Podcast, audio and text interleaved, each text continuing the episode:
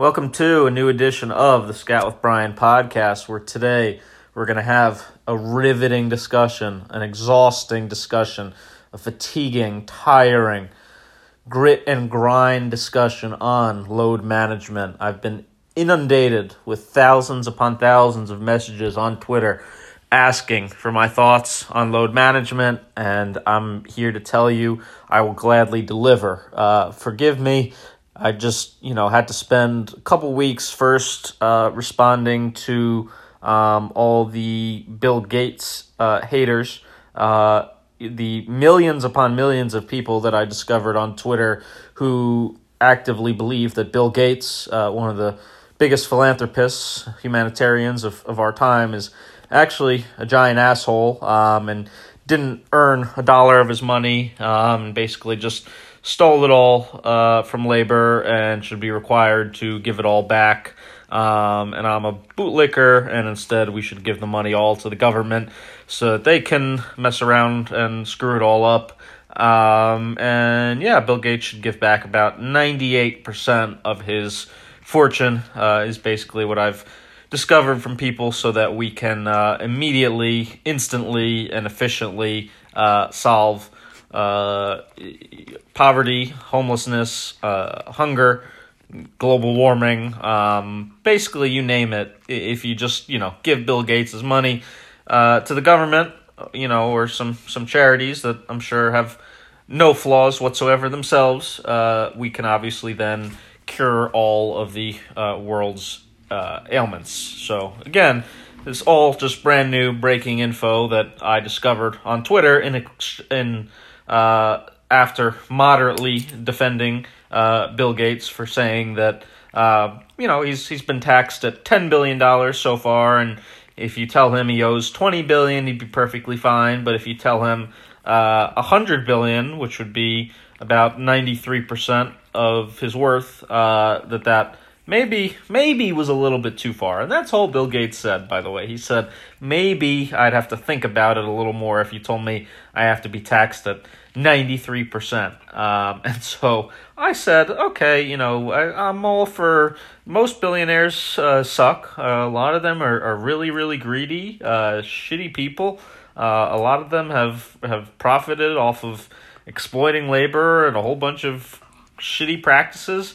Um, but, you know, Bill Gates, I'm pretty sure, has, uh, you know, won, won some sort of prizes. I don't know if it's a Nobel Prize, but some sort of prizes for his humanitarian and, and philanthropic efforts and, and donated a whole bunch of money and, and pledged to, to donate basically every penny to his name uh, when he dies uh, will go in some way, shape, or form uh, to charity. But yeah, so I learned that there's literally thousands upon thousands of uh, people on Twitter who, who basically believe he should give it all back um, and that he's uh, a terrible, crappy person. So yeah, just an illuminating uh, discussion for me. But anyway, uh, let's get back obviously to the topic at hand: load management. All right, let's let's talk about load management. First of all, Kawhi Leonard. I am pro load management for Kawhi Leonard. Do it. Absolutely. It worked last season to the tune of an NBA championship for the Toronto Raptors. Okay? This guy is not somebody that you're managing for only an 82 game regular season. You're managing him for a 20 to 30 game playoff season after the fact. He's also somebody with a chronic injury history and a particular injury that needs to be managed. He's a guy who, yes, if you know that in the course of his career he's best playing 60, 65 games, easing his way into peak form so that by the time you reach the playoffs, he can be ready to go 40, 45 minutes a game for that two month marathon of the playoffs, then do it. Absolutely. He's a veteran. He's earned his stripes in the league. He's put in tons and tons of minutes throughout his whole career, hours, thousands of hours of practice in San Antonio in college, his entire basketball life and now, yes, I, it's unfortunate if you bought a ticket, if you're watching a game on national TV, Kawhi Leonard's not playing, you're a little miffed. I understand that. Could the NBA do things a little bit better in terms of, you know, early uh, informing the public or being more transparent with which games he's going to rest, absolutely. But if the NBA doesn't want guys to sit in on national TV games, here's an idea. Maybe don't give them back to back national TV games because the Clippers are obviously going to rest Kawhi on a lot of those back to backs. So both games out of a back to back should not both be on national TV. Okay. The Clippers have that problem. Milwaukee's not going to get a whole bunch of back to backs. Orlando's not going to sorry, national TV back to back. So they have back to backs, obviously, but they're not going to be on national TV a whole bunch. Same with Orlando, same with Indiana, same with pretty much any small market. So it's not really fair to the Clippers or any of these big market teams that they're the only ones who wouldn't be allowed to rest their players just because their national TV games happen to be during back to backs, or rather, I should say, their back to backs happen to be during national TV games. The Clippers are well within their right to rest Kawhi Leonard. Finding Doc for saying basically uh, our strategy is working. He's healthy, but we're sticking with our strategy, which is you know, rest him an appropriate amount, rest him some back to backs, but overall play him 60, 65 games and, and play him 33 to 36 minutes in most of those games and manage him so that he can be ready to hit peak form in the playoffs absolutely fine. There was nothing at all wrong with what he said. Uh, I understand why the NBA felt, I guess, they had to find him because it was a little contradictory, but what he's saying is that load management basically works. And yes, Kawhi is, is healthy to the extent that, you know, if it was a playoff game today, would he be, would he be playing? Absolutely. But he knows he's still not a thousand percent. He still has an uh, injury kind of chronically that, that has to be monitored monitored and treated and worked on for hours upon hours a day. And even when he doesn't play like i said when he rests due to load management he's still i guarantee you you know obviously at the arena for the game he's still there and shoot around observing everything being on the floor. He's still probably getting treatment the entire day spending five, six hours in the training room. He's still doing absolutely everything that goes into that, which you can't even imagine how many things with a changer, uh, a chamber, and a Normatec, and uh, you know fluids and things being hooked up to him. And I've witnessed it firsthand. It's not fun. I guarantee you, he'd rather be playing than doing all that. So if you think he's just collecting a paycheck. Um, and you know, working less hard than a mailman. Uh, shout out Twitter again. That was a another fun interaction you might have caught uh, you're wrong. You know, Kawhi, like I said, earned it, uh, needs it, makes sense for him. Veteran, injury, checks the boxes, load management, approved. Sorry, I just needed about a five second pause uh, for load management. Uh, I'm back, recovered, and I'm ready to go. Now, RJ Barrett. Did he need load management? No. He's freaking 19 years old. If you remember, load management created, uh, basically came to form from the Spurs, okay, because they had been calling it DNP rests, which was very funny, or DNP old. I believe they even maybe listed for Tim Duncan a couple times. But yeah, Gregg Popovich is frequently called as the creator of load management in the NBA, which I'm sure he disdains because there's probably nobody in the NBA that is more of a proponent of the wussification of today's society and young players needing to play than Gregg Popovich. If you look again at Tim Duncan's history, the guy played 37 minutes a game, four years of college, just about. He played the heavy minutes in the later years of his college career, and then in the NBA, he played basically 40 minutes a night for 82 games for the first five or six years of his career. So, yes, by the time he's 32, 33, up there in age, did they need to, to manage him a little bit better? Again, to prepare for a 20, 30 game playoff, which, by the way, he happened to play in every season of his career? Absolutely. So, yes, again, it made sense for Tim Duncan when he's 32, 33, 34 years old, and you're trying to manage him to play well into April, May, June in the playoffs. Okay? Made sense for him then. Made sense to rest a 35 year old for load management. Does not make sense to rest a 19 year old for load management. The RJ Barrett load management discussion was an absolute joke. Okay? First of all, we're not talking about this in an 82 game season. Okay, if you want to check in with me after game 50, if he's averaging 40 minutes a game and you're a little perturbed about that, fine. This was game seven against the Sacramento Kings where people absolutely lost their minds about him playing 41 minutes in a quote unquote blowout. Okay. Yes, I understand they lost the game by 20, 21, whatever it was. Okay. I understand when he came back in the game with five minutes left, they're down 20 or so. Has an NBA game ever been lost uh, with a team down 20 with five minutes to go?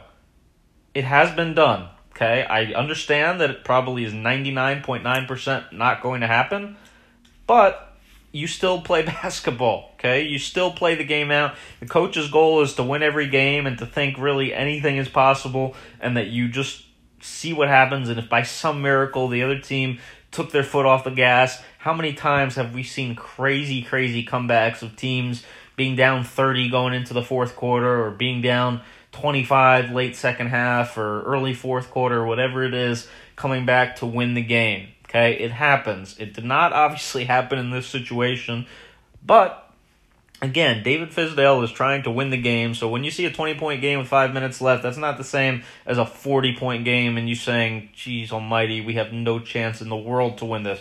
20 points, you say, okay, I'm going to put our guys back in for one more run. Let's see if maybe they can cut it to 10 or whatever. And you know what? They didn't. And at that point, okay, there's a few minutes left in the game, couple minutes left in the game, you're still down 20, whatever it was, and you think about, okay, what's our upcoming schedule? The Knicks had two days off between their next games. They knew that the next day was not even going to be a practice day. RJ Barrett had off the next day, and then a practice day, and then a game. So with two days in between games, followed when you remember the NBA just a few years ago was having back to back to backs and just a ridiculous, absurd uh, run guys into the ground schedule that was inhumane and, and just unbelievable. That now we're making a stink about a rookie playing 40 minutes in a game with two days off in between the games. Just ridiculous. The other thing, David Fizdale, like I commented, I said on Twitter, I think the Knicks fan base is looking at RJ Barrett as like the second coming and, and perfect player, and, and that he's you know he's been the lone kind of bright spot in the season so far. I think David Fizdale's looking at him as a guy who, you know, I don't know the exact measurements. Obviously, I'm not there, but just watching him even play on TV, I, I would bet his body fat percentage is is above a level that's acceptable in Miami, where again David Fizdale is a is a Spo disciple and, and was there where they have unbelievably strict uh, body fat percentage measurements where if you don't meet them you don't play. They they banish banished James Johnson this preseason because he didn't meet their conditioning standards. Um so you know again RJ is has had a, a good you know decent start to his career but you know, he's averaging 16, 17. He's not being super efficient. He's turning the ball over a ton. He's, you know, I've seen plenty of things defensively that are not up to par and, and to, you know, great NBA standards. And ultimately, you know, RJ Barrett, the top three pick. You want him to be mentioned with the DeMar DeRozan's, Kawhi Leonard's, James Harden's, you know, the guys that are superstars in the NBA. Those guys that are superstars in the NBA especially early in their careers, were held to unbelievably high standards. Pre any of this load management stuff, they were came up in the era where you played, you know, 40 minutes on a whole bunch of nights. Uh, you came out the next day and still practiced basically every day. You know, those guys were pushed to an absurd degree, the nth degree physically. So, yes, I fully expect uh, RJ Barrett at 19 years old to be able to handle playing 40 minutes in a bunch of games. Okay.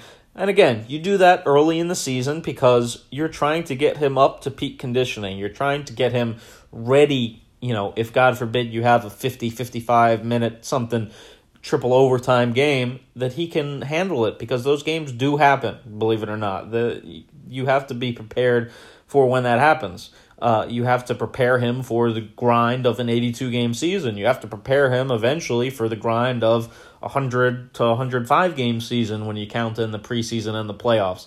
The Knicks obviously are, are not looking like they'll be participants deep this season, so their season will be over in early April. So that's another factor. You're considering that, yes, this kid is not Kawhi yet. We're not managing him for a finals run. We're managing him to get through 82 games. And to be able to do that, he has to get used to playing harder longer. He has to get used to playing uh, a great deal of minutes uh, on on three, four, five nights a week, um, and, and be ready for, for the grind of an NBA season. So it was a back to back and you're playing him, you know, 42 minutes both nights of a back to back, that's a different story. If you're playing him 41 minutes with two days off in between games, making a stink about that was just one of the most laughable things uh, I've ever witnessed uh, in all of basketball. And to now see even the discussion permeating to uh, college basketball, where, you know, I watched JJ Redick for four years at Duke play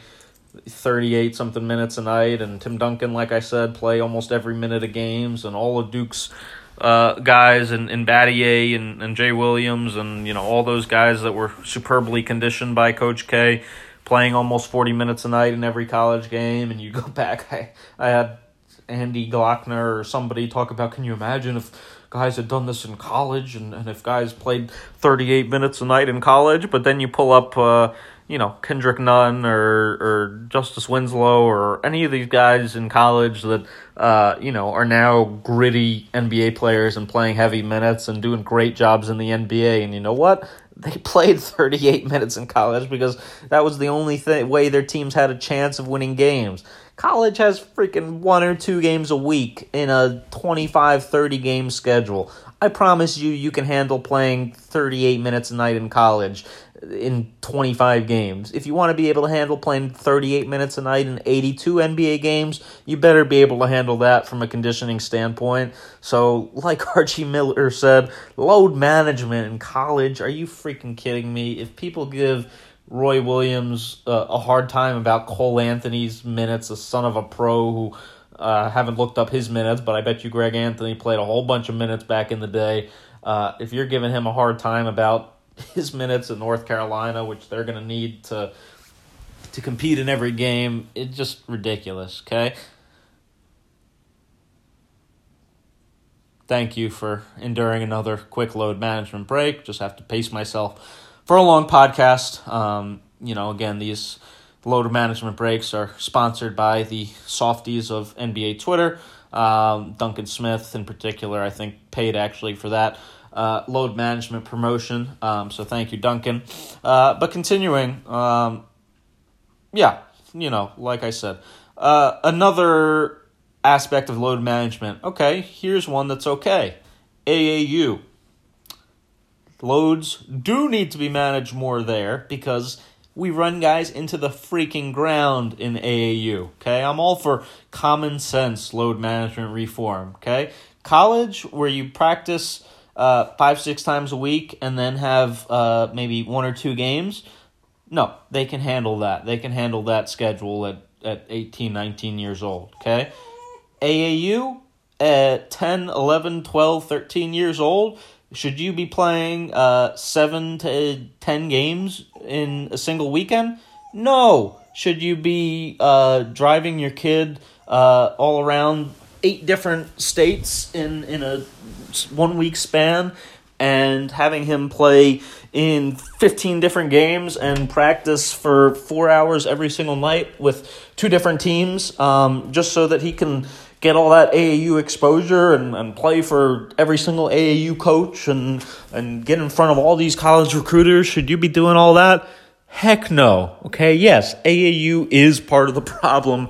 Like LeBron said, AAU coaches do not give a crap about really doing things the right way for 98% of them. There might be some good ones out there. No offense to you guys, but 98% of AAU coaches, all they want to do is just win games at whatever cost, uh, even to the detriment of of their own kids. Um, and, and yeah, you know, absolutely, AAU is is a big part of the problem. And sure, if you want to make the argument that you know, once guys reach the pros, once they become Kawhis and, and Hardens and so on and so forth, that maybe they need to be coddled or managed a little bit more because of you know, that absurd load that was on them as teenagers, I understand that, okay? I'm not going to group RJ Barrett in that right now because, again, he's 19 years old. I don't even, you know, I know he had a lot of really good influences like Steve Nash, like a, a pro father, you know, like, like people like that around him that I'm, I'm fairly certain did not run him into the ground playing AAU. But, you know, when, when there's pros that come up that maybe uh, didn't have that kind of background and, and were, in fact, guys that, that had to uh, play every single weekend AAU basketball for tens of hours at a time. Um, yeah, you know, maybe do you need to factor in a little more rest for those guys? Sure. Uh, but again, you know, when you're in college, when you're 18, 19, 20 years old, uh, yeah, you can be expected to play 36, 37 minutes a night because, again, the goal of a good college coach is more than just winning games themselves. They, they unfortunately have to prioritize winning over everything because that's what gets guys hired or fired. But uh, their goal should be preparing these players to, to play at the next level, at least for, you know, competitive D1 schools that actually – uh, raise or, or send guys onto the pros. The guys that go to, to go excuse me go to Michigan State, uh, Indiana, uh, Duke, schools like that. Their aspirations are to be professional basketball players. So the best coaching is coaching that prepares them for the rigors of an NBA schedule. Uh, the tough love coaching that like you saw Melvin Hunt uh, in his chair throwing episode uh, prepares them for Popovich, uh, mother effing guys, and um, you know Rick Carlisle looking at you like a maniac, and you know the, the stuff that comes with with NBA coaching. So yes, uh, in college, like I said, you know we again also looking at minutes is a very small fraction of what actually goes on, right? So like I said, we can be mad about 41 minutes and say, oh, I would have preferred for him in a blowout to play 37, 38 minutes. Sure, maybe Fiz is looking at that too, like, okay, maybe I could have played him a couple less minutes. But again, that's a small piece of the picture when you consider that they had two days off in between games, when we on the outside have no idea how much guys are doing at practice.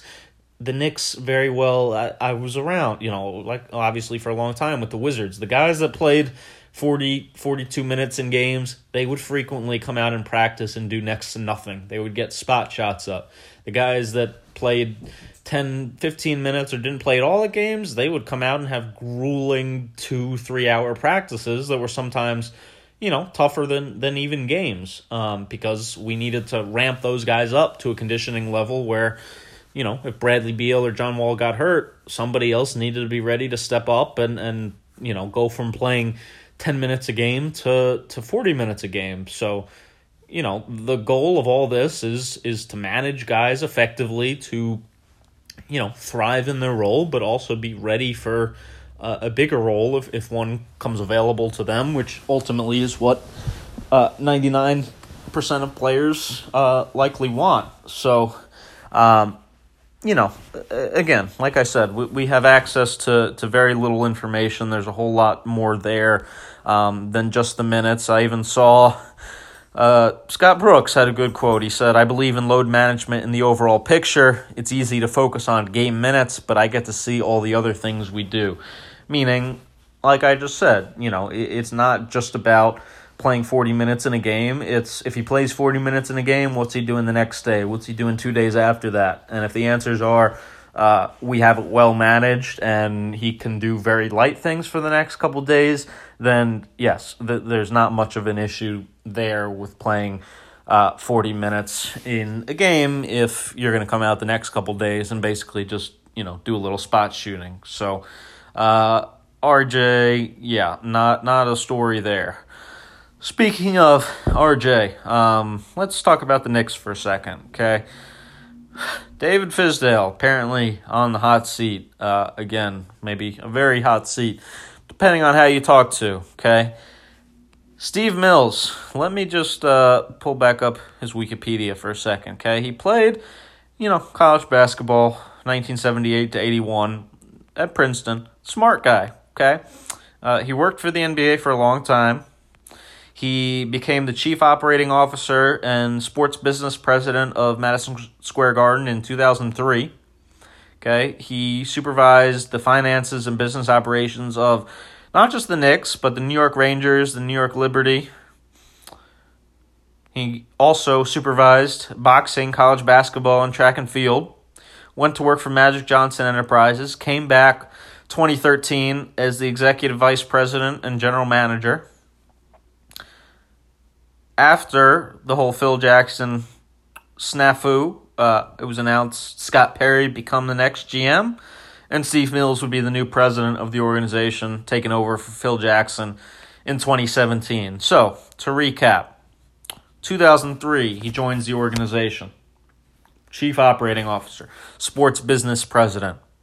Sticks around for six years or so, leaves in 2009. Comes back in 2013. What do you think is the commonality here if you are with the Knicks from 2003 to 2009 and then 2013 to now?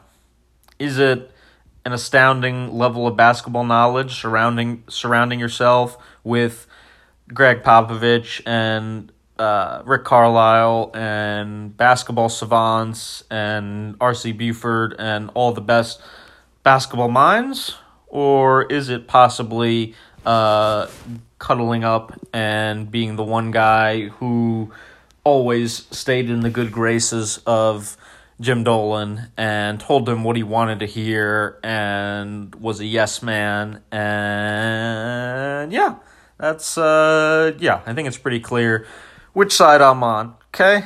He's a business person. Steve Mills is a sports executive businessman. He came on the business side. He did business for Magic Johnson, did business for the NBA, he did business for Madison Square Garden.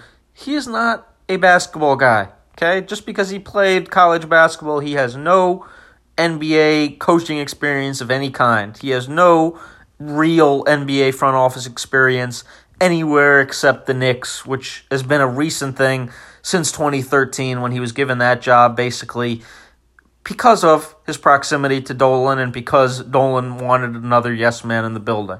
Okay? He mismanaged a whole bunch of things. He's hired a whole bunch of failed coaches time and time again in his time in New York. And now we're going to let him fire another coach. I'm not saying David Fizdale is God's gift to coaching, okay? I'm not even sure he's done a good job, much less a great job with the Knicks. What I am sure about, though, is that that roster is crap. And you know who puts together that roster? Mills and Perry. Okay? You know who hired Mills and Perry? James Dolan, who now has hired a whole bunch of people in a list that's way too long and that you can turn Bondy or Isola yelling about on that you don't need me to repeat. And I need to, again, carefully manage my load to get through this whole podcast. Okay? That they should not get to fire another coach. That should not be another decision they get to make. Okay? Let me let me throw some numbers out there at you. 87 102 92 102 83 95 do you know a lot of teams that win NBA games scoring 95 points, 92 points, 87 points? The emphasis, if you listen to anybody, if you just paid attention to what the team talked about for the Knicks this preseason, was playing defense. They worked on that relentlessly in training camp. Okay? And you know what? When I watch them play, holding teams to 102 points, 108 points, 104 points, 95 points, 98 points. Again, I know there's more advanced analytics. I know I should be using points per possession, all that stuff, offensive rating, defensive rating, fine. Okay, but the Knicks, I've even said their identity, the only chance they have of winning games is holding teams under 100 points. Do you know how rarely that happens in today's NBA? Do you know how hard it is to win a game scoring 98, 95 points? It's really freaking hard, especially with the three ball and especially just with the style of offenses today. The Knicks' offense is poop. It's literally poop. Okay? And it's not on David Fizdale. It's on starting Taj you have Taj Gibson as your starting center. You have Frank, who I know, you know, Knicks fans are obsessed with, and I like the guy. I think he'll have a long NBA career. But he's he's a backup. He he can't score. You know, you can't play a starting point guard in, in the NBA today who can't shoot the ball, who gives you four point games. You just can't. He can play 10, 15 minutes. He can be a solid energy guy off the bench. You can come in, defend, run some plays for your offense, you know, make some hustle plays, do the little things. I love those type of players. But those type of players, for the most part, are not starting point guards in the NBA. They're TJ McConnell's. Okay? Marcus Morris had nine points. RJ Barrett, thank God, we managed his load a little better in this one. Only played 24 minutes. Gave us nine points, one rebound, one assist, one steal, four of 11 from the field. Off the bench, we had Dotson give us 10. We had Portis give us 4. We had Kevin Knox, who I just don't think is all that good, give us 9. That is a bad, bad roster. Okay? Yes, Julius Randle has not been playing all that well. He did have 20 and 16. He is the guy, maybe, that, that has the most upside there and has had the most you know, flashes of, of occasional greatness in his NBA career, but he also, you know, basically got thrown out of LA because he was basically a bust there. Goes to New Orleans, revitalizes his career a little bit under Alvin Gentry, seems to figure it out. Comes to New York under a, a really short term contract, you know, for a guy that uh, a lot of teams had a lot of questions about, but also obviously saw the talent. And so far, you know, it's a short 10 game sample, but he hasn't been all that great. He hasn't really performed. And, you know, w- would the Knicks get this offseason? Yeah, they struck out. They their their plan didn't work. I mean, there, there's no dispute there. Obviously, they put all their eggs into a basket that ended up not happening. And instead, they pivoted and, and signed, you know, solid. Wayne Ellington is, is a great ninth man. Taj Gibson is a great third big, fourth big. Bobby Portis as a reserve big, fine. Okay. Marcus Morris, backside of a deal with the Spurs. So, you know, can we keep him for a year? Great, sure. But that's not. Where's the talent here? Where, how do you get to 100 points with that group? It was painstaking to even get to 87. And again, I know simple points. Yes, we're all about offensive rating and the more advanced analytics. I don't care what you do. If you can't score 100 points in an NBA game, you're going to lose almost every time. Okay? It's just a crappy, crappy, crappy roster. And that falls on the front office. Okay? And you know what? they've yeah, it, it hasn't helped that Mitchell Robinson's been out, that Dennis Smith Jr., your starting point guard's been out, that now Elfrid's been out. It's hard to, to win games when you're cycling through and then have three to five guys out on any given night. It's also hard to win games when your freaking owner makes demands the front office to address the media post game in an impromptu press conference. One of the most ridiculous things I've ever seen. I'm all about accountability and, and being more forthcoming and, and articulating your plans to the public. That's all great. But if the owner is having a temper tantrum during a game in his skybox and decides to basically chew out the front office and say, you guys are going to go stand down there and talk to the media and make some crap up about uh, maybe laying the groundwork for us to fire our coach and how we're not playing hard enough. It's ridiculous. Okay, I'm a Redskins fan. I know all about ownership and competence. I know all about a guy who, for 20, 25 years, is going to continue to think everybody else is the problem who's going to cycle through 10, 15 head coaches, many of them legends and legendary names who just couldn't find a way to win there. Must have been all about the coach. I know all about a guy who can't take criticism from the media, who fluctuates wildly fluctuates, excuse me, wildly between saying I'm all hands off, I'm trusting my basketball people, I'm trusting my guys, I'm just going to be a fan, I'm going to be an observer and let them do their jobs, and I'm going to have my hand in every single decision and I'm going to be on top of everything and I'm going to yell at people at halftime and tell them they need to do better and tell them to go address the media and fire this person and fire that person and get rid of another coach. He has no idea how to run an NBA team. He has proven that over a long, long time.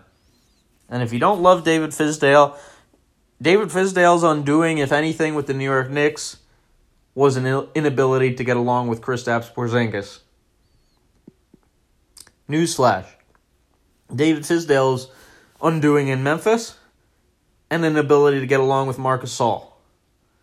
So, if our franchise cornerstone is a Euro who is enormously talented, shoots the crap out of the ball, has moves for days, is a unicorn, but, you know, has a few questions about his toughness, his mental toughness,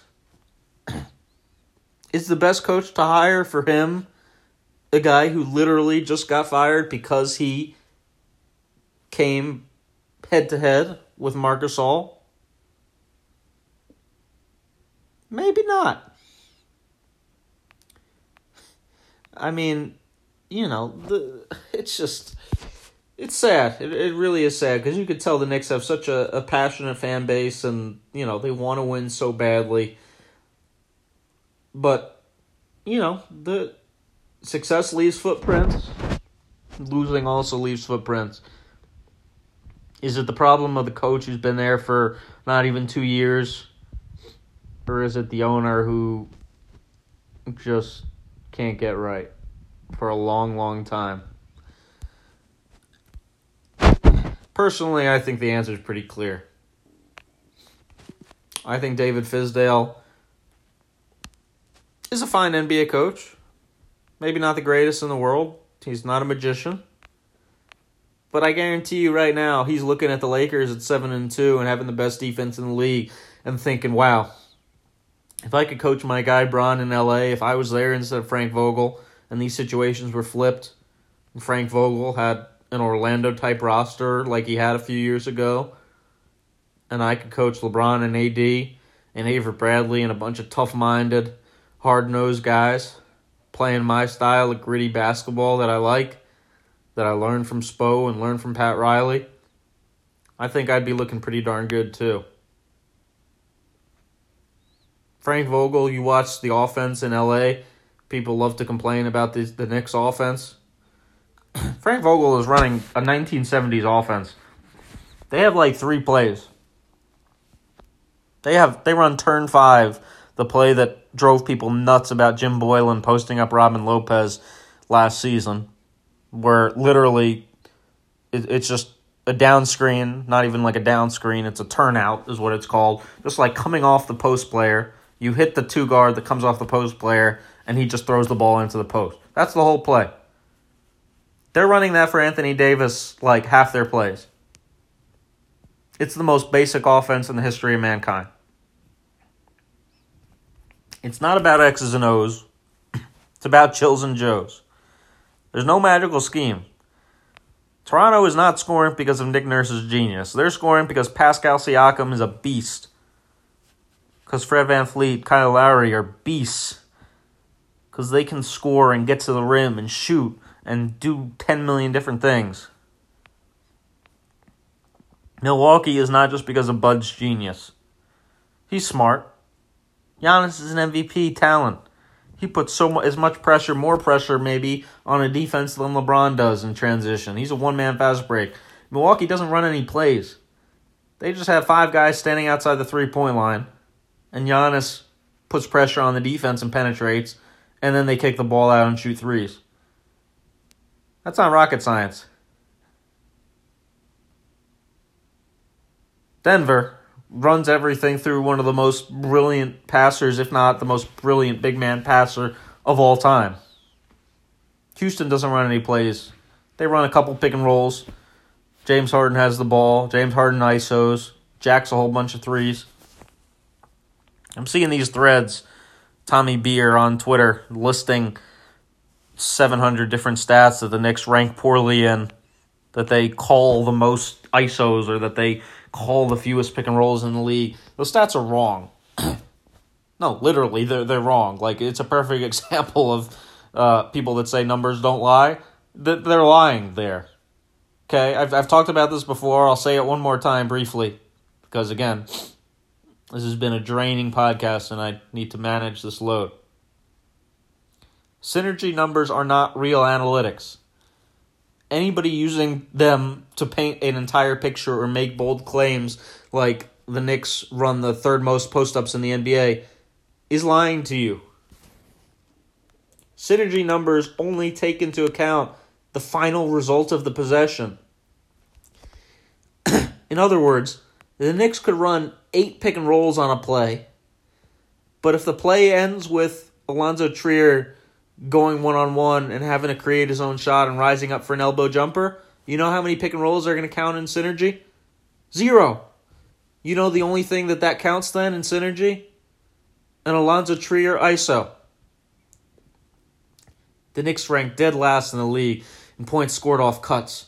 They're running cutting action on just 3.6% of their offensive plays. No, they're not. That's only the plays that end in a result, as in a shot or a turnover, off a cut. They might be running cutting action on 70% of their plays. But if they're not able to throw the ball or hit any cutters or do anything with that, then yes, it's not going to show up because if a possession ends and Marcus Morris taking five dribbles and jacking a three, that's the only thing that's going to show up. It's going to count as an ISO. They're top five in post up frequency. Okay. What else should they be running?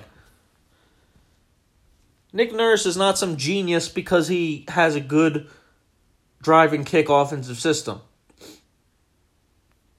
He's a genius because he has brilliant basketball players. Erik Spoelstra has Jimmy Butler and Goran Dragic to put pressure on the defense and Justice Winslow to read the game as a point guard. The Knicks have three point guards who can't shoot. Do you know how absurd that is in today's NBA to have three point guards where defenses can go under the screen on pretty much all of them? Where you have one of the best role men, if not the best role man in the league, in Mitchell Robinson. But if the defense goes under every single screen, you can't get rolls that way. It's really, really hard to get rolls if you can't make the defense go over the screen. Their only real guy that can even handle really in pick and rolls is RJ Barrett. And like I said, he's not the most efficient in the world yet. He's still turning the ball over a ton. He's not shooting unbelievably.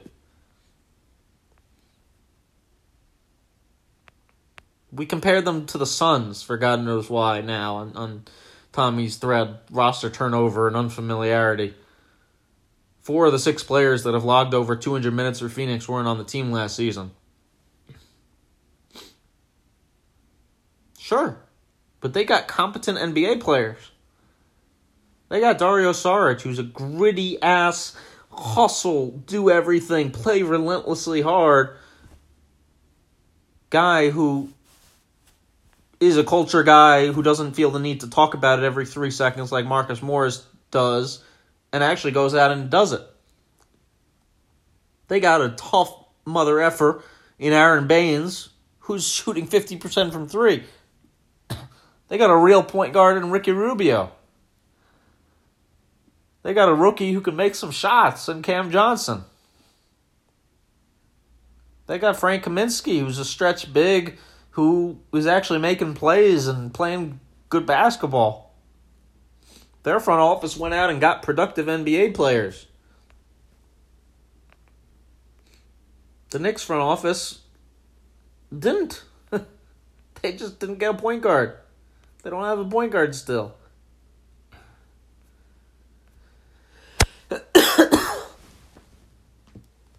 forgive me. I I I that was like 41 minutes. I just passed the 41 minute mark actually. As you can see, the fatigue is just reaching an all-time high. I'm on minute 45. I'm trying to tough it through to the end of the game. It's a two-point game. Last second, I I I've got the trainers. I've got you know, the the GM, I've got the bloggers, I've got the blog boys, I've got the cheerleaders. Everybody's telling me, have a seat, manage that load, slow down. And you know what? I'm just I'm pushing through it. I'm I'm gonna finish this game. You can't hold me out. You can't hold a champion down. You just can't. The Knicks have a whole bunch of problems. David Fizdale might not be the perfect coach. Firing him in year two to promote Keith Smart or hire Mark Jackson or whatever the heck is not the answer. Have some accountability. Tell Jim Dolan. Uh, I actually I don't know. What am I saying? Tell Jim Dolan. You can't tell him anything. What are you gonna tell him? He has no idea. He's listening to the only guys who, again, just said yes to him every time. Yes, Jim, you want to ban media outlets because they said bad things about you? Let's do it. Yes, Jim, you want to hire Larry Brown and give him a whole bunch of money to coach a team he has no interest in really coaching? Let's do it. Yes, Jim, you want to hire Phil Jackson and give him the most money ever to be a GM, which he's never done, while trying to run a triangle system that doesn't fit this personnel at all and has basically become outdated in today's NBA. Let's do it. Yes, Jim, you want to hire Jeff Hornacek out of the blue and quickly then sour on him and fire him? Let's do it.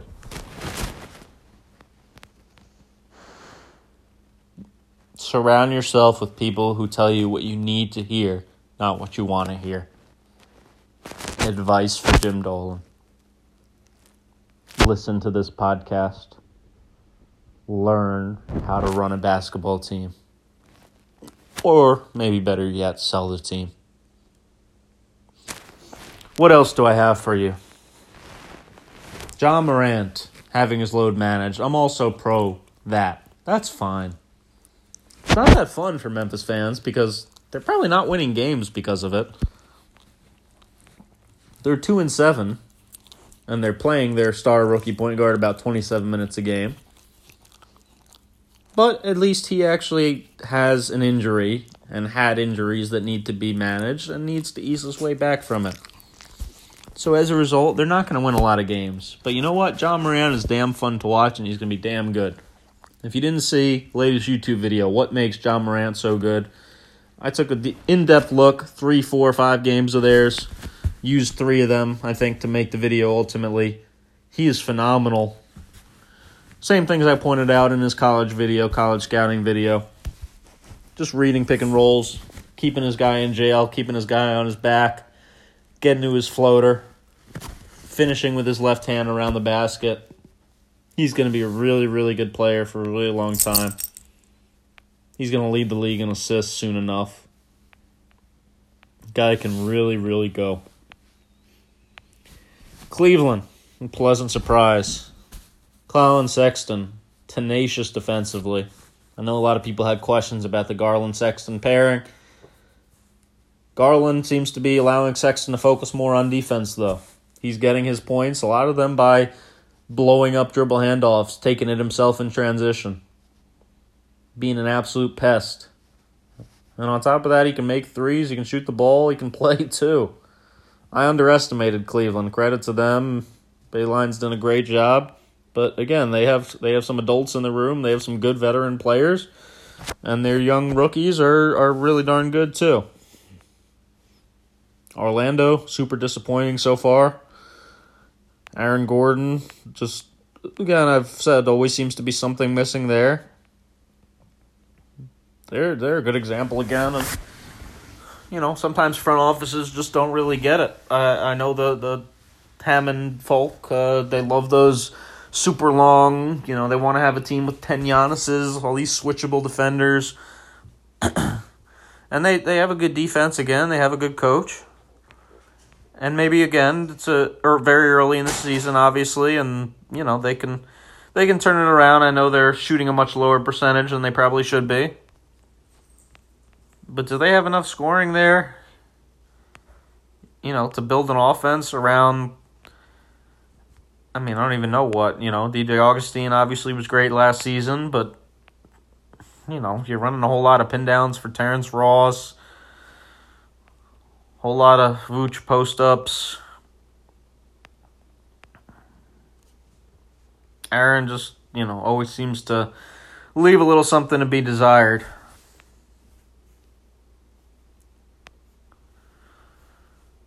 Phoenix, whole lot of fun. Like I said, they've been awesome to watch. Devin Booker, legit, legit star. Minnesota's up and down. Like seeing how they're competing, though. Like the culture Ryan Saunders has established there.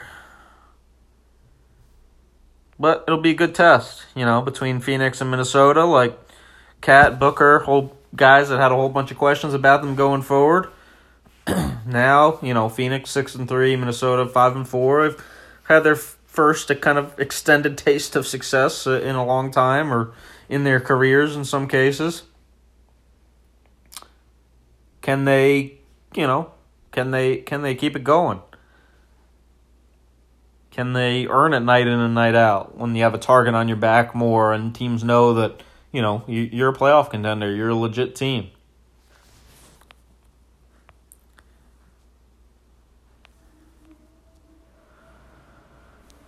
Forgive me. Another 10 second load management pause. While you're at it, please uh, check out today's second podcast sponsor besides Duncan Smith, Charmin. when you need your load to be managed to the fullest, check out Charmin. Hashtag Charmin Soft.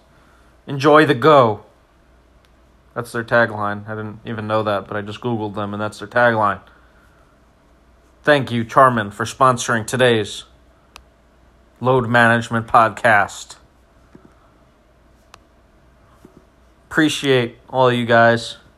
I have the best fans in the world, even if some of you are phenomenal softies who think that players should play 30 minutes or think that the Memphis Grizzlies SB Nation Twitter account was being racist by tweeting breaking news Ja Morant is not a human being. He is a living, breathing bucket. That apparently in today's woke society is racist. To call a guy a living, breathing bucket. It is clear that the Memphis Grizzlies SB Nation account is racist and hates Ja Morant. There is no possibility that they merely were saying Ja Morant is not a human being, but he is a robot who is amazing at basketball. Like you might say about Luka Doncic, or Larry Bird, or Tyler Herro, or Dirk Nowitzki, or Steve Nash. I'm sure nothing like that has ever been said about any white player. I'm sure they may be attempting to praise his athletic talents, but really they are erasing this man's humanity. This happens way too often to black people, black men, to justify horrific treatment in our society. If you had any doubts, by the way, I am reading verbatim actual Twitter commentary in response to Grizzly Bear Blues using that in a tweet. Not everything is racist. I understand lots of things are.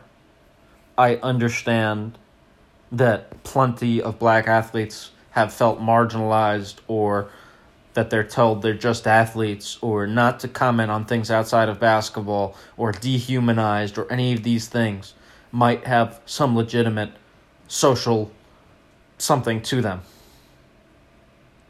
But the Memphis Grizzlies SB Nation Twitter account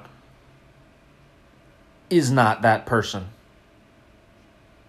Saying that Ja Morant is not a human being did not mean Ja Morant is less than a human and does not get human rights. It meant we fucking love Ja Morant and he's amazing at basketball. You don't need to be offended about everything. Stop being offended about everything. Please, I'm begging you. Go outside. Read a book. Manage your load. Play basketball. Watch basketball. Watch Scout with Brian. Blog. Do anything other than being constantly offended online. Please. I'm begging you.